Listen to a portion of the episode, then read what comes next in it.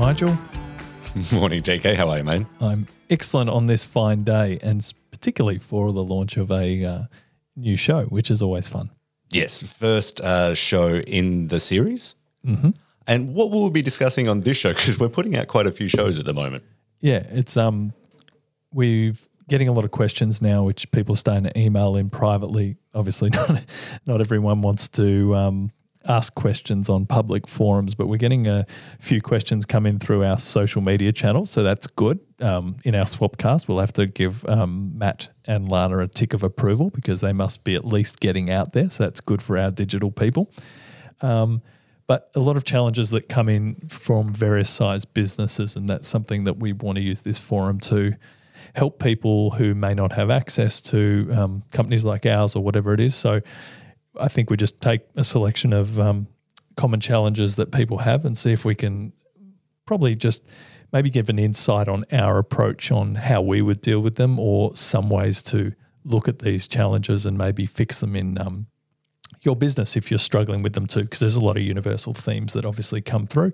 Um, so happy to help, but maybe we just jump straight into it. Beautiful. Uh, I think that's a really good idea. I think the first thing that we should uh, have a look at, no matter what size business you are in, sales is always uh, one of the driving forces, if not the driving force in the business. Yep. And can often be something that is amorphous. Is that a word? I don't know. I don't think so. in context, what are you trying to say? Uh, in context, what I'm trying to say is that sales isn't always regular, and putting the consistent effort into the right areas while other things come in Yep. um, can affect sales, and that can affect whether a business survives. Absolutely. I mean, th- the whole idea of sales is obviously we need to bring in revenue. Um, there's not just new sales, there's ongoing sales, and people sometimes just look at it as sales as getting new clients. But a lot of it is sales from existing clients. So there's a lot of facets of sales that particularly smaller businesses don't understand because they spend so much time trying to attract new business, which obviously you have to when you're new. You need to go out and see, first of all, how do I get some money to survive? How do I start growing my business? And then where is my real value in the product or service I'm offering and where are the right markets? Then, as you start to establish yourself, where can we find other channels of selling to our um, current customers, um, reactivating other um, older clients, whatever it is for your business? So, there's many, many aspects of sales. The most important thing is you have to have a business that produces sales and produces them fairly regularly.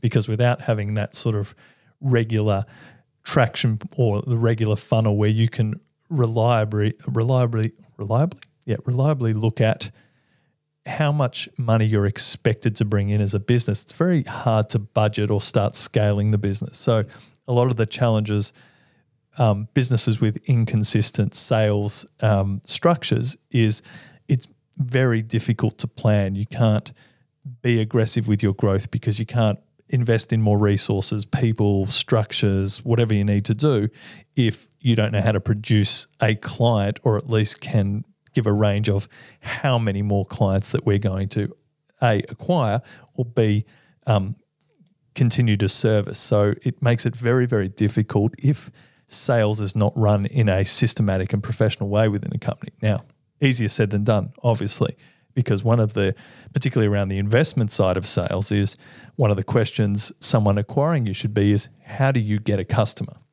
And a, a lot of the time where people lose a lot of value in their businesses is because, well, I have had relationships for 20 years with them or people and everyone knows me. So you can imagine someone wanting to buy your business, and the first thing that you tell them is the way we attract customers is my reputation, and you're the one actually stepping out. So in their mind, they're saying, Great. So we actually have no sales channel apart from you. So you're the value in the business. Yeah.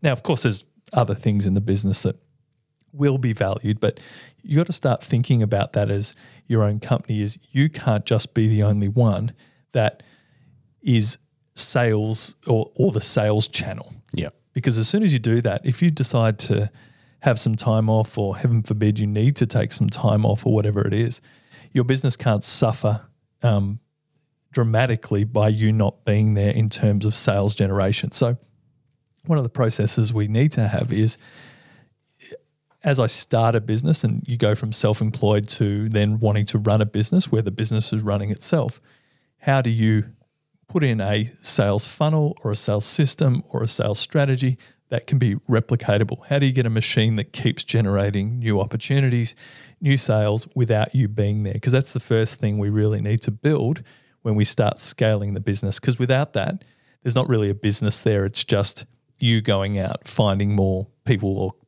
clients to service. But it's a very dangerous game because it's reliant on you and it's not very scalable. So, an example in this day and age is you see a lot of um, consultants or a lot of people that are helping others, and you see them online, and they're trying to scale their brand. So they're still a major sales driver, but they need to get the brand to a point that enough people know about it so they create some inbound. Mm. Whereas they were running out and meeting people like we all do in smaller you know, service based businesses. So they're scaling a brand in the hopes that they can then get um, inbound leads. So there's a you know, hundred different ways to, to do this, but it's something that we need to break down, analyze, and then work out at the stage of business you're in. What do you need to put in place? Which, uh, and also a topic I bloody love. Yeah, and just because you've you've mentioned a couple of things there that um, yep. I just want to loop back around to. Sure. Firstly, we've got a wide range of people that listen to this. So we've got some people that are in that the smaller business space. We've got people in larger, people that are looking for investment or actually in investment themselves. Yeah. Um, you talk from that investment end quite a bit across our the many shows that we've got because that's your area of kind of that's where you like to play. I do, but also I like to frame it because I think it makes um, it puts a good filter on decisions early on in any company, which is what is my exit point. So for me, running a business is regardless of the investment, it's the sale. How could you get out of this and have it worth your effort? So for me, if you're starting a business, apart from whether you're someone who wants to be self-employed, and as I said, I'm, I'm I have high admiration for people who are self-employed. I, it's not for me because yeah. I want to grow a business which is an asset that grows itself. Because the idea as a business owner is, or someone who wants to grow a business is, how do I put my energy, effort, stress, risk into an asset that should eventually outgrow all my other investment options? So it's very difficult to find a, fa- a faster growing asset class than a business. Yep. But it's high risk, as we've spoken about in in um, previous podcasts that the percentage of survival is you know around two percent over ten years. Like it's a really high risk game. So, in order to put that energy and effort into growing a business, you want to make sure that the asset class you're building, so when you might want to take your foot off the accelerator or start to realize some of that um, wealth for yourself, that it can it can generate that, and that's where a lot of, I think, newer or inexperienced people who are into business, they're only thinking about survival day to day, which is understandable. But if you start with, well, what's my end point in this business right now? Of course, things change. Yeah. But what is my end point right now? And if you put that filter on, going, okay, so if my end point is wanting to sell this at some stage, and two things are going to happen either you're going to sell it or you're going to work in it your whole life, you're going to die, you're going to pass it on to your family and they'll sell it. So either way, it's going to get sold. Now, whether you want to leave that asset for your family that can be sold, that's sort of how I see or see the world. So yeah. what we need to think about then is if you are someone who sees this as an asset that one day you're going to sell, what needs to be in place so you're irrelevant at that point so it's got the highest value? And that could be years away, but I just using it as a filter I find helpful when we're making decisions because it also makes us a little bit more motivated when we're going through these complicated things like inventing a sales channel. Yeah. Because really, and a lot of people don't look at it like this, but that is IP and it's specific to a business. If you've worked out how to, the, how you can acquire a customer and you can put a value to that, that's that's a great piece of IP that your company has for – when it eventually gets to a point where you're selling or seeking investment. It's a really important element. So, with that filter um, top of mind, what do we need to do now, even if you're just starting out? How can I create sales? And I think that's uh, you know the questions that are coming in for us. That's what we're really looking at at the moment. Is I, I think the question maybe we'll jump straight to it, Nigel. Yeah. Is uh, who, who was I think it was from Paul. Um, it was an interesting one. So the, the the topic that came up, the, the question was, um, there's someone that's still heavily involved in implementation with their business. Yeah. So how do they find the balance to generate more sales and still implement so that they don't? Because he's finding that he'll go out and do a lot. He'll find that there's oh not enough money in the bank account. Go out do a lot of sales, then go oh now I've got to service it all and pull off on that sales activity.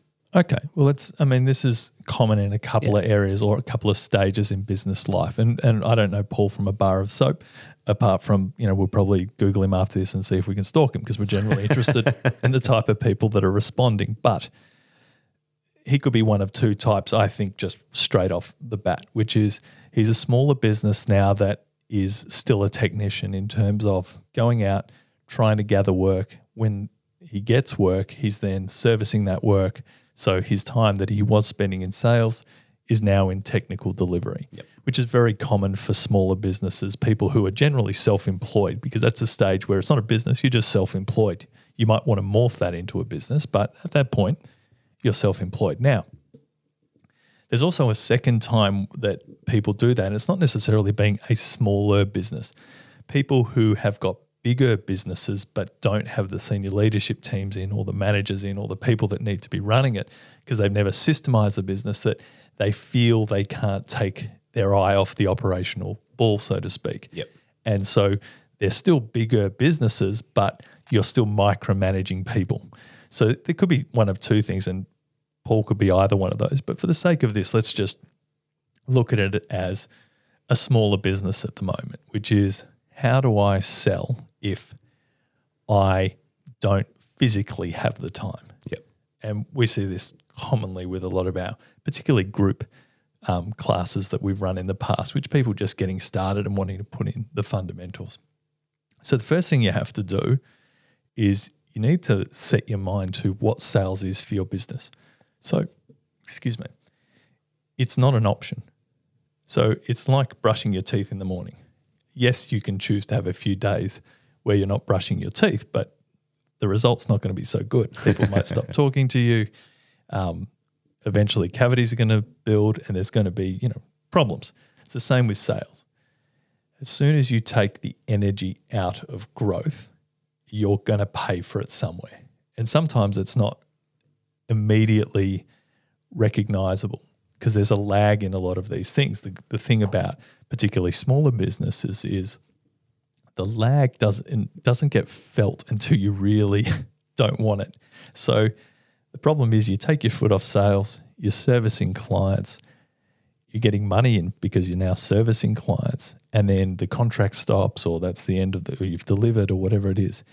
And then you have to go back to a standing start. And actually re-kicking in that sales machine is difficult because it, sometimes it, it takes time to nurture. You've got to be trying different things. You've got to be having a lot of conversations. You've got to be online doing a lot of different things. Whatever your sales tactic is at the time might be you need to be reactivating joint venture partners. You meet you might need to go and visit all your strategic alliances, but this has to be consistent effort because as soon as you don't do that, everything cools down and you basically start again. And it's this whole famine to feast that we discuss all the time, which is work your bottom off, get clients in, service clients, feel like everything's going great. Engagement finishes with the client. You turn around the next day and go, I've got nothing in my pipeline. I've got money that's now dwindling. But this is just the common famine to feast, famine to feast, famine to feast. So for people like Paul, how do you actually physically find time? Well, you actually have to set your sales time out like it was servicing a client. You have to have that discipline, particularly if it's just you, if you're a one person army. How do you set your weekly, your minimum weekly sales efforts? It's why I actually quite like a lot of um, these smaller networking groups because it actually forces you into a structure. Yeah. Because they get really annoyed if you don't turn up. so it's it's a, it's a really nice um, pressure for people new to business. Not that I personally go to these things, but I, I, they're absolutely a great training ground when you're starting out because it forces you to do sales interactions. It forces you to talk about your business. It forces you to meet new people, which is really quite wonderful if you think about it because without that structure, most of the people in these networking groups would oh, I'm a bit tired. I'll sleep in. I won't do my sales, and eventually dwindle, dwindle, dwindle till you you lose your business. So, I think the first thing is really discipline around it. What time am I allocating to it, and what am I doing in those times? Because he's got less time at the moment, you have to look at what's been working best for me. And without that, you'll be doing a lot of things that just is spinning wheels. You actually have to start analyzing your efforts. What worked for me? Now, that might be, well, all I do is have coffees with people, which is pretty common here in Melbourne. Coffees are it's where business is done over coffees. Sydney people mm. laugh at us because we spend more time having coffees than making deals. That's a, a, lot of my friends in Sydney who come down and goes, "All you guys, all you do is have bloody coffees in Sydney." you go in there, go, "I like the deal, we do it." Anyway, that's for another day. We might interview a few of those because, but in Melbourne, that's a lot of the style around here, which is nurturing and um, getting to know people and as I said, an excuse to go and drink the best coffee in the world. I really hope that sparks some debate online. um, but you have to work out then if I don't have that time. So if I have to halve my sales time at the moment, what part of my networking is working? Is it a type of person that I'm seeing that you realize a correlation between the work you're getting is actually not from your networking group, it's from one strategic partner that keeps sending you a type of lead. So you have to start refining where your efforts are so you you can get the most bang for your buck for the time and you need to set your minimum sales time. Now for a smaller business, say let's call it sub half a million, sub a million dollars in turnover. If it's just you, you really should be questioning whether you're doing maybe under 20 hours a week in sales. 20 hours.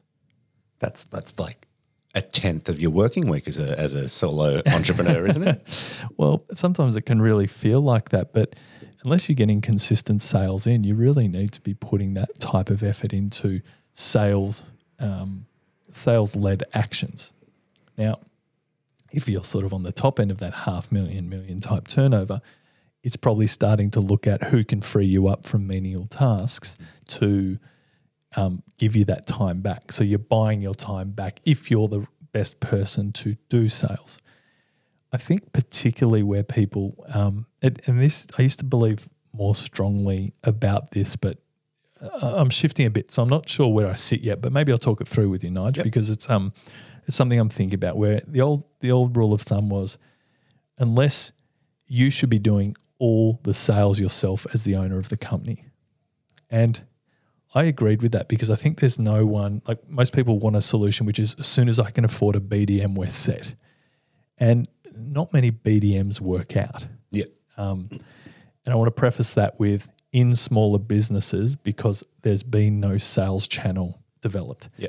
And if a BDM is worth their salt, they wouldn't be pricing themselves at a point where you could afford them being that size business because they would really know the process and know that you don't have these systems and they would if they're a person who can build those systems build that sales funnel and get results they'd be charging a lot more anyway. So for me bdming is a really dangerous type of strategy. Sub $1 million if you've got no idea. They don't just fix the problem. Yeah it's um it's like the discussion about um CRMs and those kind of things and sales trackers that you introduce one of those kind of softwares into the business, they don't fix the problem, they just exacerbate what's already there. Absolutely. Yeah. And adding a new person into a smaller business is always very, it's a big move. Yep. So getting a BDM in is not going to probably fix your problem, um, particularly at what you can afford as that size business. Yeah. Now, why I say I differ a little bit on the thinking around that is some people are horrible at sales. so, so um, I, I've just seen a few people recently that I, I wonder whether they will get better at sales yep. or their only shot is to try and find one of these or somebody that can assist them. But it's not necessarily going to BDM, it's going to be a hybrid salesperson. And frankly, sometimes I think maybe they just need to get a business partner, which is a whole different conversation. But if if you're not a good salesperson and you're self funding a business, you're going to have some real troubles unless you're you already have an amazing network and people are just throwing work at you, which you see a lot. And we saw it a lot um, years ago with web designers because there wasn't a lot of um, people out there that could articulate it. Everyone needed a website sort of 10 years ago. So they'd go to someone and go, Oh, Jimmy can do a website. And Jimmy got all this work for the first two years. And as competition grew, as the prices dropped down of what you could get for what, and Jimmy had never done any BDM, he'd just been thrown a whole bunch of work. But as soon as that channel dried up, Jimmy struggled and struggled to a point where there was no way he was going to be able to get this business working. And you could see a lot of these web designers that end up going working for other agencies or rolling into, you know, some other digital agency or whatever it was. But if you're someone who owns the business, sales has to be something that you're comfortable with. And a lot of the time, it's if you're not comfortable with it, it, is working out why aren't I comfortable. So in Paul's um, in Paul's case, it doesn't sound like he's uncomfortable. It sounds more of a time challenge. Yep. I'm too busy. Great. How are you going to buy back that time? So, what are the strategies that you can implement in your company that buys back your time to do this? And a lot of people go, I can't buy back my time. I'm the only one who can do this. Great. You've got a problem in your business. And I think a lot of the stuff that you're talking about, and both from the sales side of things in bringing in a BDM, people being uncomfortable with sales, thinking that they're stuck in implementation, is that a lot of people don't spend time in tracking the data of everything. So they go by gut feel. Totally. So their gut feel, they're uncomfortable in sales because they just go, well, I'm, I haven't prepped for this. I don't know what the next step is, but I can work my way through it. Then they go, oh, I'm too busy at work. Go, well, are you really? Have, have you actually seen what you do in a day and mapped it out? Yeah, but I want to be very respectful for people. I, I agree. And, and obviously, um, behind closed doors here, we're more brutal around performance and actually tracking everything. I mean, that's our whole shtick, really. Yeah. yeah. We wouldn't have a company if people didn't see the performance sort of inside. So, what we see as common is not so common out there. Um, there is always time. And, you know, we, if you're someone who's struggling with time and go, well, I've got too much work, the first thing is great, raise your prices by 20%. And they go, well, well, well no way, I'm going to lose clients. I go, well, if you're out of time and if you increased your prices by 20%, if you lost 20% of your clients, you're still making the same amount of money, higher margins, but you've bought back 20% of your time all things being equal. Obviously, that's just a generic. Um, yeah. don't, don't go and just start raising. your, uh, yeah, I'm certainly not suggesting you just go and raise your prices, but I'm also not suggesting you shouldn't, because a lot of smaller businesses are so overworked by low margin work, and the reason they're getting a lot of this work is because they're doing it at a price where they're attracting the wrong type of client, and this is part of that sales evolution, which is. I don't want that type of client. I want to see now how much I can charge for the service I'm doing. Because if you're too busy, you need to be able to scale it. So, for any, a quick rule of thumb, just if you're there and it's just you in the business, is if you replaced yourself just with the technical work. Now, a lot of people are going to say, but I'm the only one who can do this. That's not a good thing. You need to find someone who could replace what you're doing. If you had to find that person, what would they cost you for the year? And what could they bring in? And if it doesn't add up mathematically that you could actually bring in someone to replace you, then you've got a challenge there. You have to look at your pricing, you have to look at your target markets, you have to look at all these things because you must free up time to do the sales. But if the sales aren't actually making you money, then there's something not right in your whole mechanism. And that's probably the, the tough part of this is it's going to uncover where there might be some holes in your current offering. Yeah But just for those if you know there are holes in your current offering, it's not the end of the world. That's now the opportunity. You you have to keep breaking your business and rebuilding it. That's that's the game we're in. It's it's a bit daunting though for people because they get it when you first start out. You get it right, and I know that with a lot of the smaller businesses, they start off with uh, you're saying that they undercharge.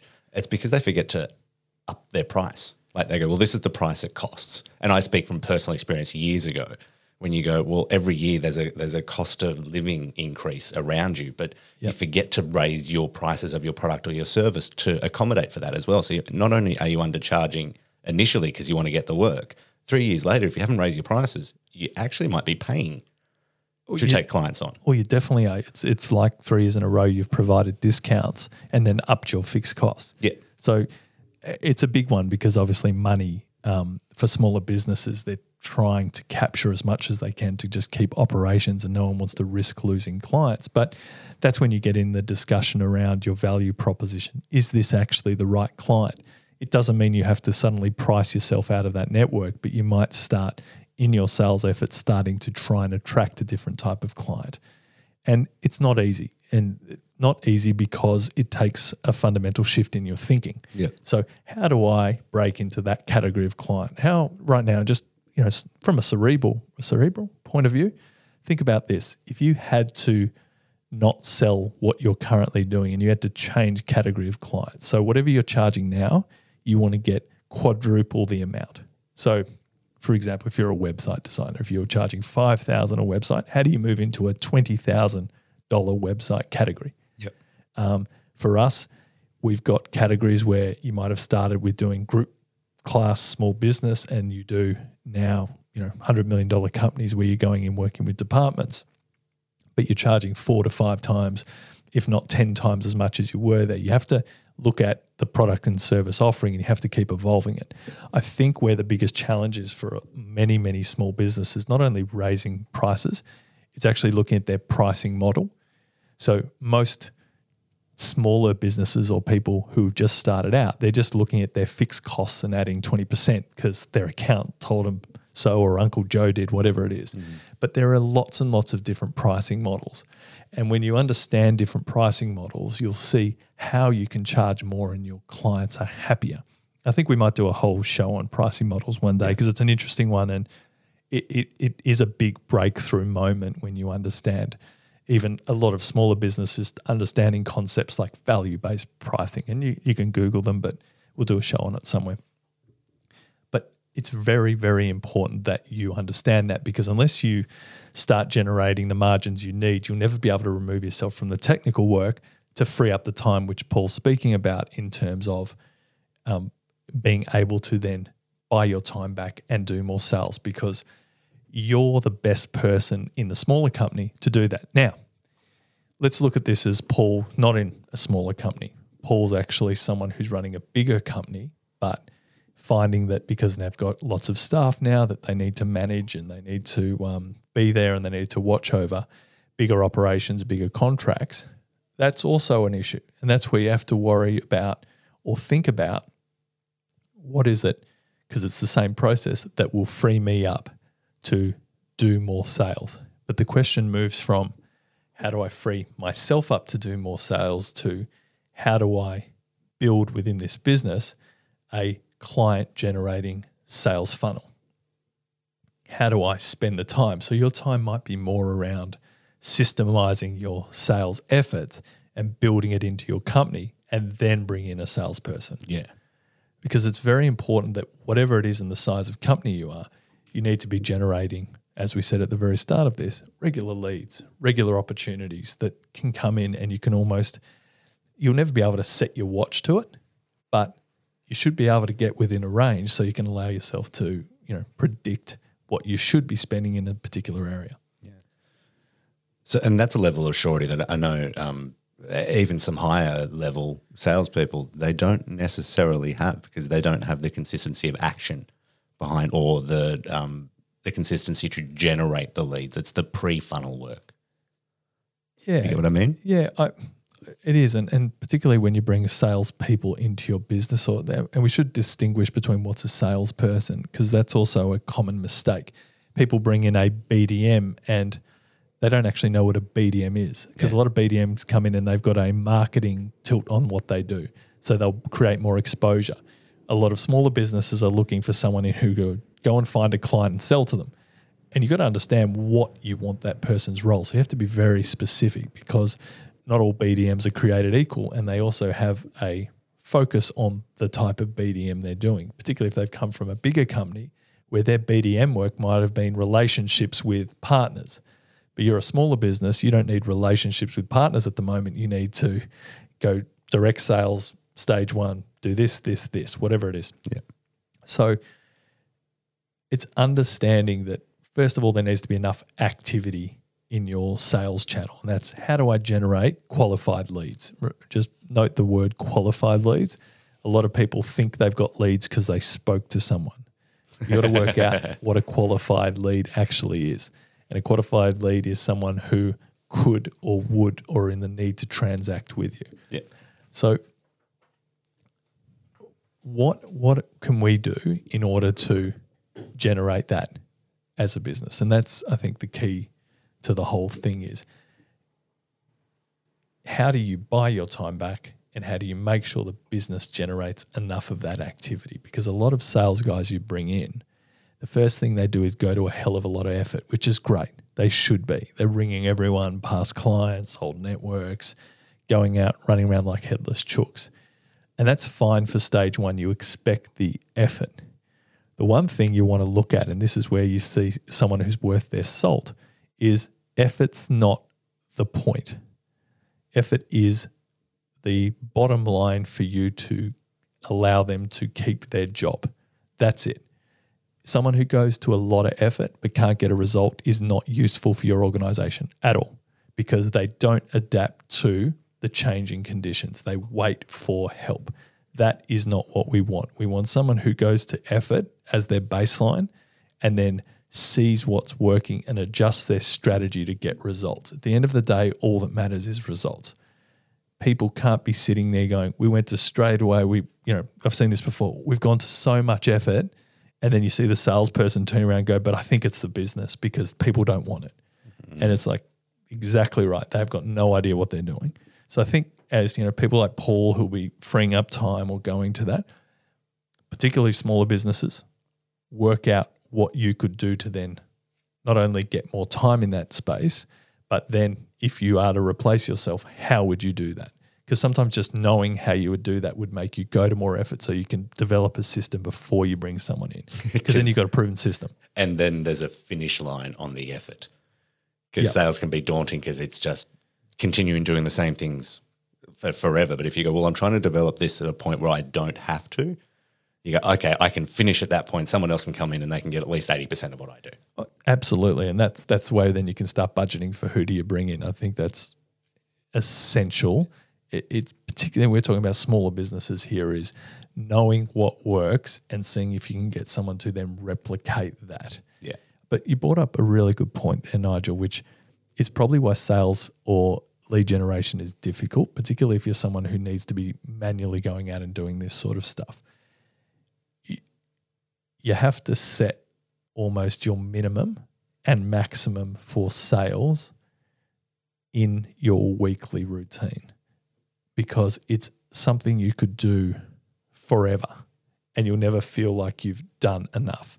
So, setting a particular benchmark that you'll do every single week is really going to help because then you know, great, I've ticked that off. Now I can go on to the rest of running a business and all the things that get involved. But if you don't have that, you can actually go mad because you just have I done enough? Have I done enough? And you'll be more worried about the outcome, not um, what is the minimum out and what's the minimum effort we have to do in the business to generate an outcome. That doesn't mean that if you're not getting the results, you don't have to lift that effort, but it might be more around refining that effort. Yeah. It's um yeah, it's one of those things and that's a that's a self-fulfilling prophecy almost. As soon as you're worried about sales, the sales become harder to do than actually because they're not landing. You don't want to do them as much and it takes hard it takes more effort to get up to do them. Absolutely. And then it's just diminishing return until you're sitting at home watching Netflix. Uh, absolutely. And exhausted. Yeah. Absolutely exhausted. I mean, the idea is just remember if you're now, you know, you've listened to this and you go, yeah, there's a couple of things that I need to consider. Consider this sales is meant to be enjoyable. And the reason it's enjoyable is because all you're doing is finding your solution, a home that is someone else's problem. That's all sales is.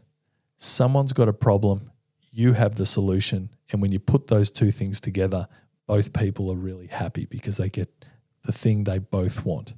I get to solve my problem, You get to provide the thing in the world that you're great at, and all we do is transact with a thing called currency. But it's not convincing people to buy, it's not tricking people to buy. It is your solution seeking out the right problem.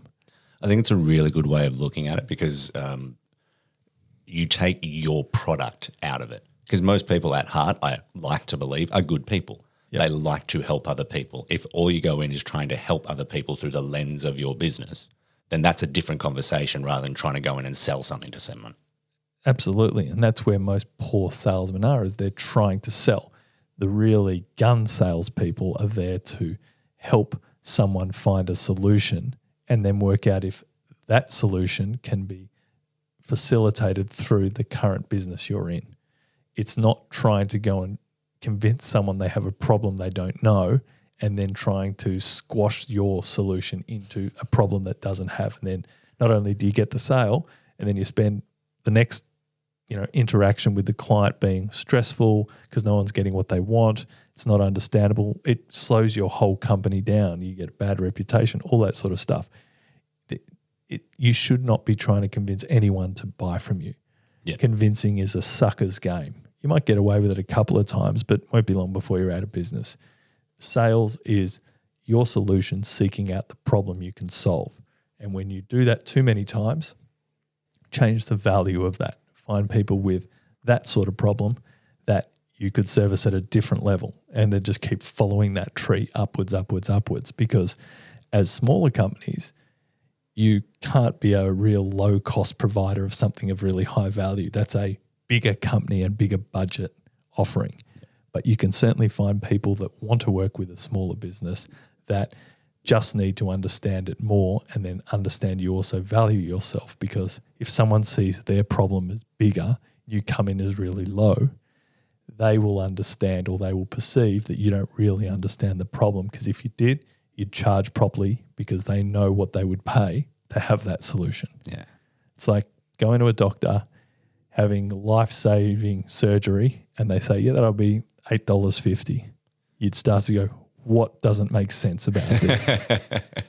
How long is his arm going to stay yeah, on? it's yeah. exactly right. It's it, people get nervous when your price doesn't match the value of them getting a solution. It's an interesting point because that whole pricing thing, if you're talking about price in a lot of industries, it's the wrong conversation to be having.